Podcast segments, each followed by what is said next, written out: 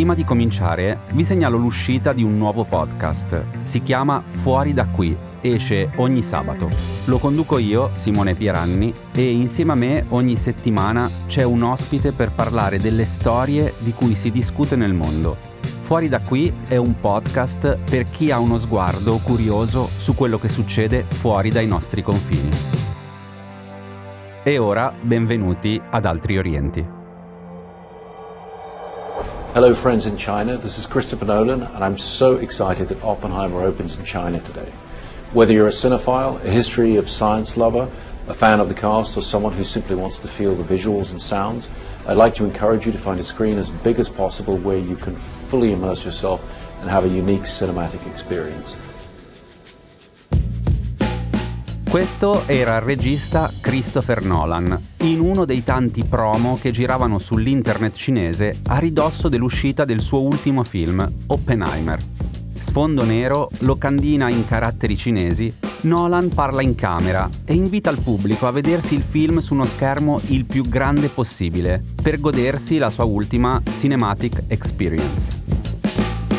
Dunque, Nolan è molto famoso anche in Cina e considerando che per Hollywood la Repubblica Popolare è il secondo mercato al mondo dopo quello statunitense, a fine agosto ha partecipato alle premiere del suo film a Shanghai e a Pechino. Un tour promozionale completo, con incontri col pubblico e interviste esclusive a testate cinesi. Mentre stiamo registrando questa puntata, sappiamo che Oppenheimer in Cina ha incassato 30 milioni di dollari in 5 giorni, terzo miglior risultato dell'anno per un film americano in Cina. Meglio di Nolan hanno fatto solo l'ultimo episodio di Fast and Furious e l'ultimo dei Transformers, che con Oppenheimer c'entrano poco e niente il che ci dice qualcosa sul pubblico cinese in generale, cioè che gli piacciono i robottoni e le macchinone, ma anche un biopic di tre ore sul padre americano della bomba atomica. Ora ve lo diciamo subito. In questa puntata non faremo nessuno spoiler grave sul film Oppenheimer. Potete ascoltarci e andarvi a vedere il film dopo, senza problemi ci occuperemo più di come Oppenheimer è stato visto o non visto e perché, nel caso, in Asia, concentrandoci su tre paesi. La Cina, dove sta avendo un grande successo, il Giappone, dove non è stato ancora proiettato e chissà se lo sarà mai, e l'India, dove la proiezione del film ha creato un certo nervosismo. Ci arriviamo. Prima di cominciare però ricapitoliamo velocemente la trama del film. Oppenheimer è un film sulla vita di Robert Oppenheimer, un fisico statunitense nato nel 1904 e morto nel 1967. È considerato, in modo un po' semplicistico, il padre della bomba atomica. Diciamo in modo un po' semplicistico non perché Oppenheimer non sia stato un protagonista della realizzazione della bomba atomica, ma perché in realtà i progressi scientifici, anche quelli che poi creano delle catastrofi, non sono mai il risultato del lavoro di una sola persona. In ogni caso, un film che sostanzialmente parla della nascita della bomba atomica era destinato a far parecchio scalpore, anche e soprattutto in Asia, dove al termine della Seconda Guerra Mondiale furono sganciati due ordigni nucleari su Hiroshima e Nagasaki, in Giappone. Le vittime furono più di 200.000 e ancora oggi ovviamente il tema è estremamente delicato, e non solo in Giappone. Sono Simone Pieranni e questo è Altri Orienti, un podcast di Cora Media. Ogni settimana vi raccontiamo cosa succede in Asia e come cambia un continente che determinerà anche il nostro futuro.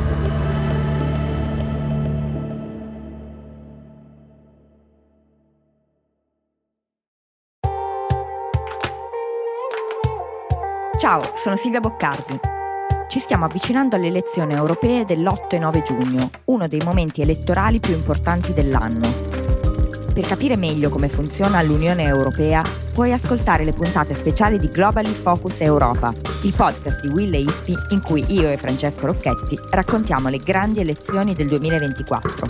Puoi ascoltarlo ora su tutte le piattaforme audio gratuite cercando Globally Focus.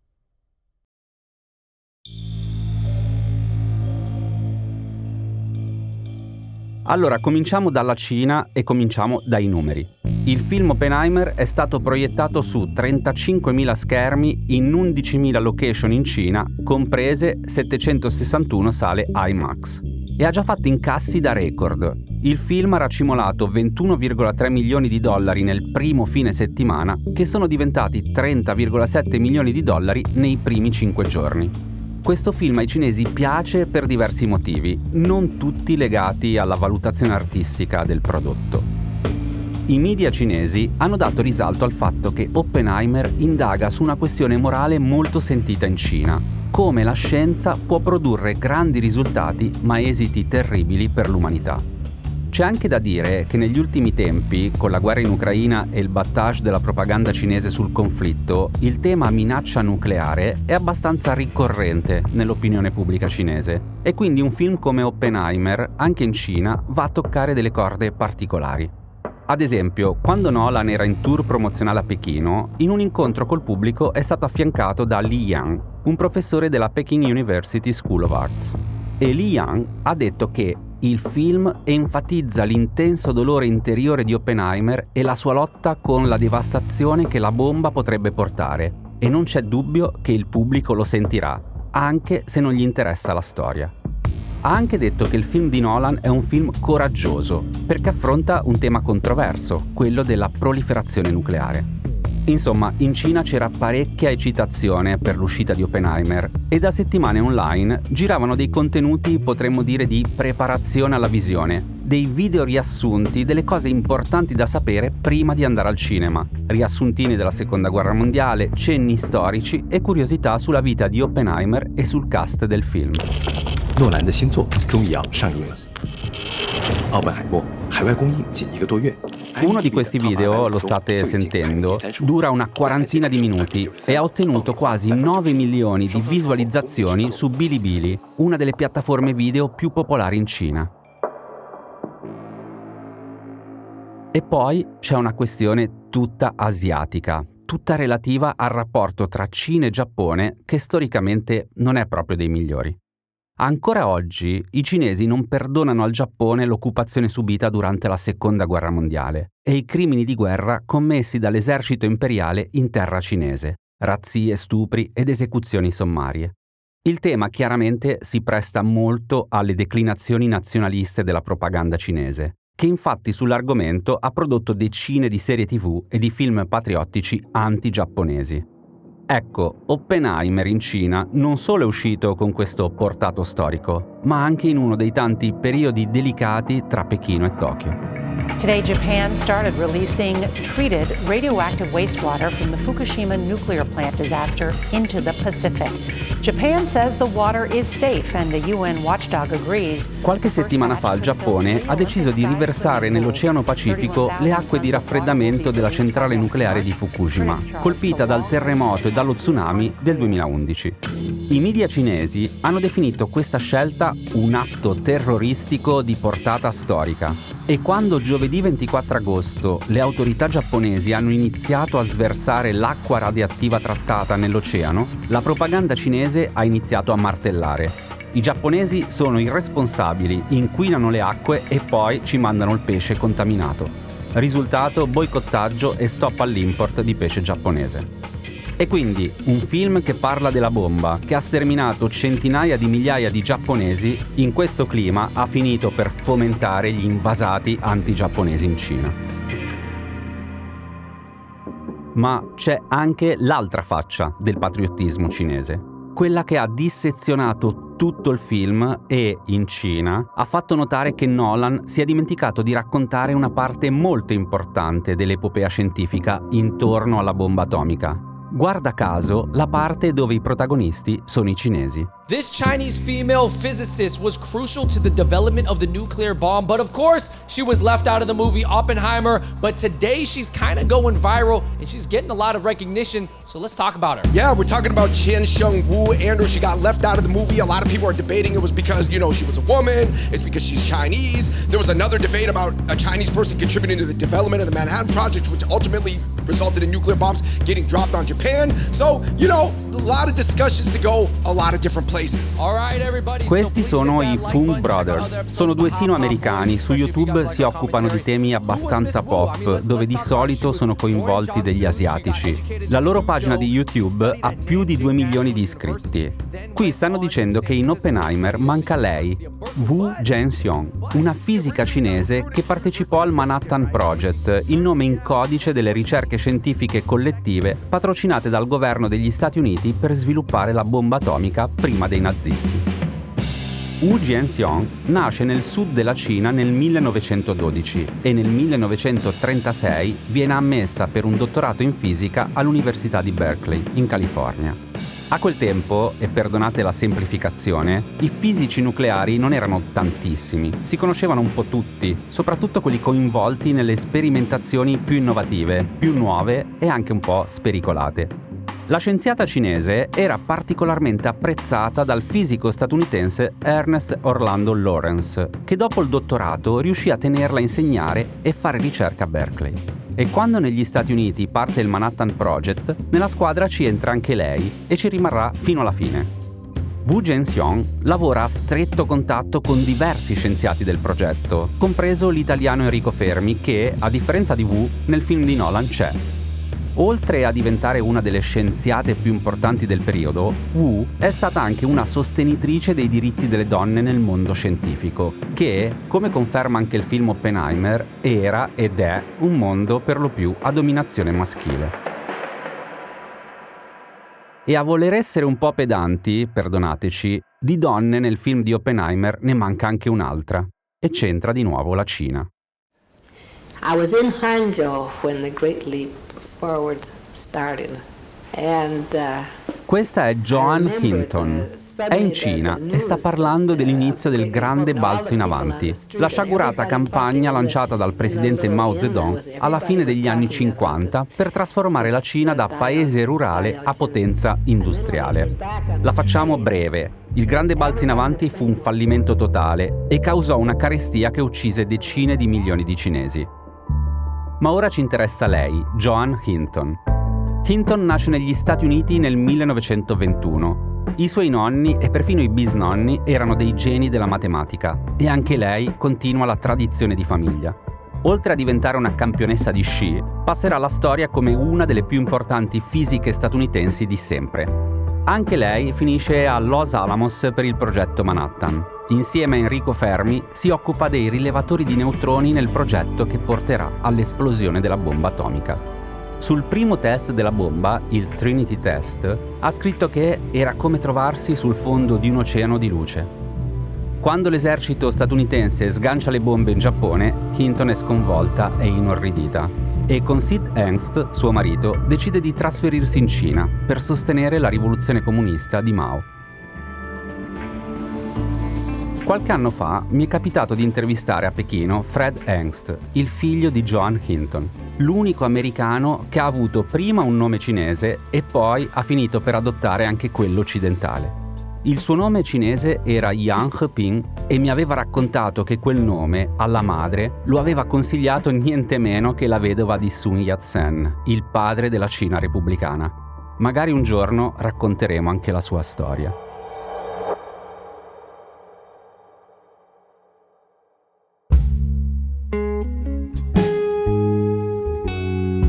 In Giappone il film non è ancora uscito e chissà se mai uscirà. Keiko Tsuyama è un giornalista. Ha lavorato per Kyodo News, un'agenzia di stampa giapponese, e per tutta la sua carriera si è occupato soprattutto di raccontare le conseguenze del bombardamento di Nagasaki.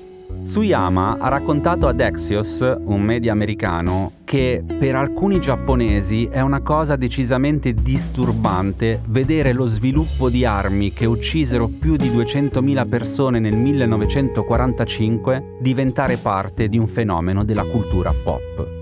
Il problema infatti non è solo quello di un film che racconta la devastazione di due città giapponesi, è che nella promozione statunitense del film, secondo i giapponesi, sono stati superati alcuni limiti.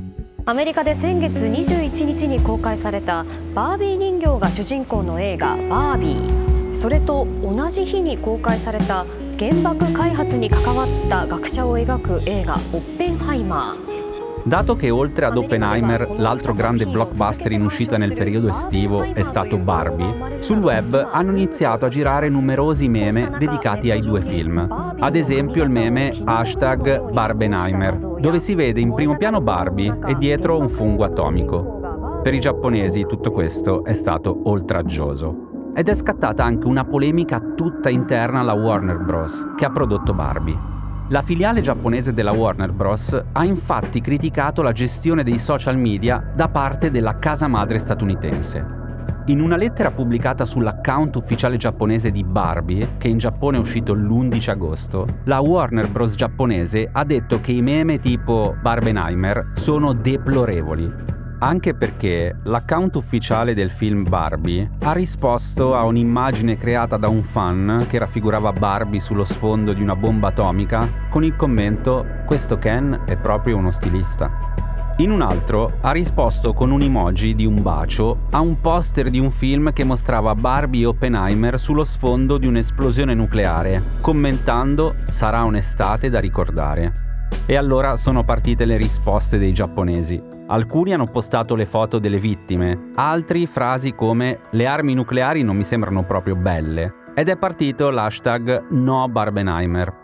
Alla fine Warner Bros. americana si è scusata.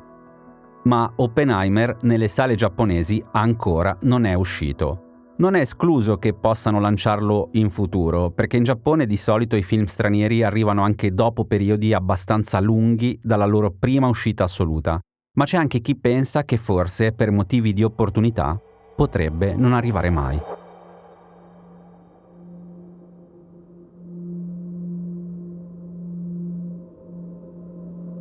E ora andiamo in India, dove Oppenheimer è uscito nella seconda metà di luglio e ha alzato subito un bel polverone a causa di una frase che nel film ricorre parecchie volte. We knew the world would not be the same. Few people laughed, Few people cried, most people were silent. Questa è la voce del vero Robert Oppenheimer. È un'intervista del 1965. Oppenheimer sta ricordando il momento del primo test atomico della storia, quando la bomba che aveva contribuito a progettare esplode nel deserto del New Mexico. I remembered the line from the Hindu scripture, the Bhagavad Gita, dice che in quel momento ha pensato a una frase contenuta nella Bhagavad Gita, un testo sacro induista, in cui il dio Vishnu dice al principe guerriero Arjuna sono diventato morte, il distruttore di mondi. Now I am become death, the destroyer of worlds. Allora, per capire la polemica che è montata in India, dobbiamo prima fare una mini parentesi per dare il contesto letterario e religioso di questa frase. Prima di tutto, che cos'è la Bhagavad Gita? La Bhagavad Gita è tecnicamente una parte di un poema epico centrale nella storia e nella cultura popolare indiana. L'opera si chiama Mahabharata. È stata composta in sanscrito a partire dal V secolo a.C. e parla della guerra tra due famiglie nobiliari imparentate tra loro, i Kaurava e i Pandava. Stiamo parlando di un'opera mastodontica. La versione più estesa è lunga 200.000 versi, più o meno 10 volte l'Iliade e l'Odissea messi insieme. E dentro ci si trova un po' di tutto c'è l'epica cavalleresca, ci sono i principi filosofici da cui poi sarebbe nata la religione induista, ci sono gli dei del pantheon induista, gli eroi terreni e i semidei con poteri soprannaturali. Bene, a un certo punto del Mahabharata c'è un episodio cruciale per lo svolgimento della storia e, incidentalmente, per la creazione di quella che il mondo conoscerà più avanti come la religione induista. Il principe Arjuna, della famiglia dei Pandava, sta per lanciarsi nella battaglia contro i Kaurava, che sono gli usurpatori del regno, quindi i suoi nemici, ma sono anche suoi parenti. L'idea di andare a massacrare dei consanguinei lo manda in crisi, inizia a vacillare, pensa di ritirarsi dalla battaglia. Mentre è sul suo carro da guerra, Arjuna inizia a condividere i suoi dubbi con il suo cocchiere, il principe Krishna. E i due parlano, parlano, parlano, ne esce un dialogo molto profondo in cui si toccano una serie di concetti fondanti della filosofia induista. Quel dialogo è così importante che è stato estrapolato e diffuso come un'opera letteraria a sé, la Bhagavad Gita, appunto. Nella Gita, Krishna cerca in tutti i modi di convincere Arjuna a fare la cosa giusta, cioè combattere contro i suoi nemici. Ma il principe è veramente in crisi, non si smuove dalle sue posizioni. E allora Krishna si gioca al tutto per tutto e rivela che lui in realtà non è un normale cocchiere, ma è una manifestazione terrena del dio Vishnu. E lo fa mostrandosi ad Arjuna nella forma divina più imponente e terrificante di Vishnu, la Vishvarupa, un dio dalle mille braccia che contiene e descrive tutto l'universo. Nella Gita, Arjuna descrive questa visione come un fuoco immenso, brillante come un sole. È uno spettacolo meraviglioso e terrificante che, sempre citando la Gita, occupa tutto ciò che c'è tra il cielo e la terra. E qui già possiamo dire che non è un caso che Oppenheimer, davanti al fungo atomico della sua bomba, abbia pensato a questo passaggio preciso della Gita. Passaggio in cui Arjuna, terrorizzato, chiede a Vishnu chi sei tu? E lui gli risponde sono diventato morte, il distruttore di mondi. La frase che il vero Oppenheimer cita nell'intervista del 1965 e che l'Oppenheimer cinematografico di Nolan ripete più volte nel film. Ecco, una di queste volte ha creato qualche problema a una parte di fedeli induisti. Oppenheimer was a scientist and he is the father of atom bomb. He had drawn great inspiration from Gita. Questo è Uday Mahrukar, Information Commissioner del governo indiano. L'intervista è del 23 luglio e sta dicendo che Oppenheimer è un bel film, è un film ottimo per l'India, perché il regista ha inserito una citazione della Bhagavad Gita. Ma c'è un ma. But in that film they have inserted a, a scene which has no relation with reality. He is uh, having intercourse with his girlfriend. Their girlfriend is showing him a book which is Gita, of course, because it is all about Gita. And he, uh, uh, he, he is reciting slokas from that. So this is an insult to Gita. Nel film, Oppenheimer cita quella frase mentre sta facendo sesso con la sua amante, Jean Tetlock. E per una parte di induisti è una vergogna, un sacrilegio, è un'offesa alla sensibilità degli induisti. E per questo, secondo Mahrukar, quella scena sconcia va tagliata non solo in India, ma in tutti i cinema di tutto il mondo.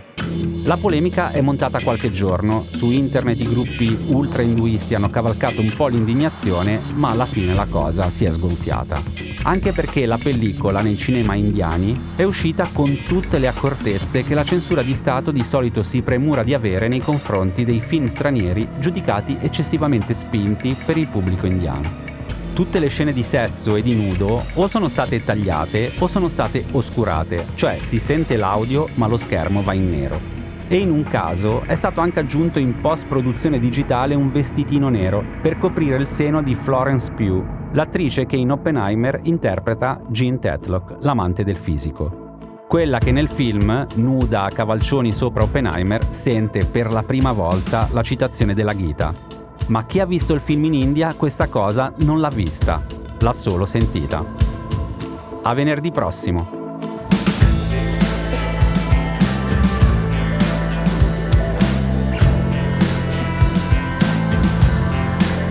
Altri Orienti è un podcast di Cora News prodotto da Cora Media, scritto da Simone Pieranni e Matteo Miavaldi.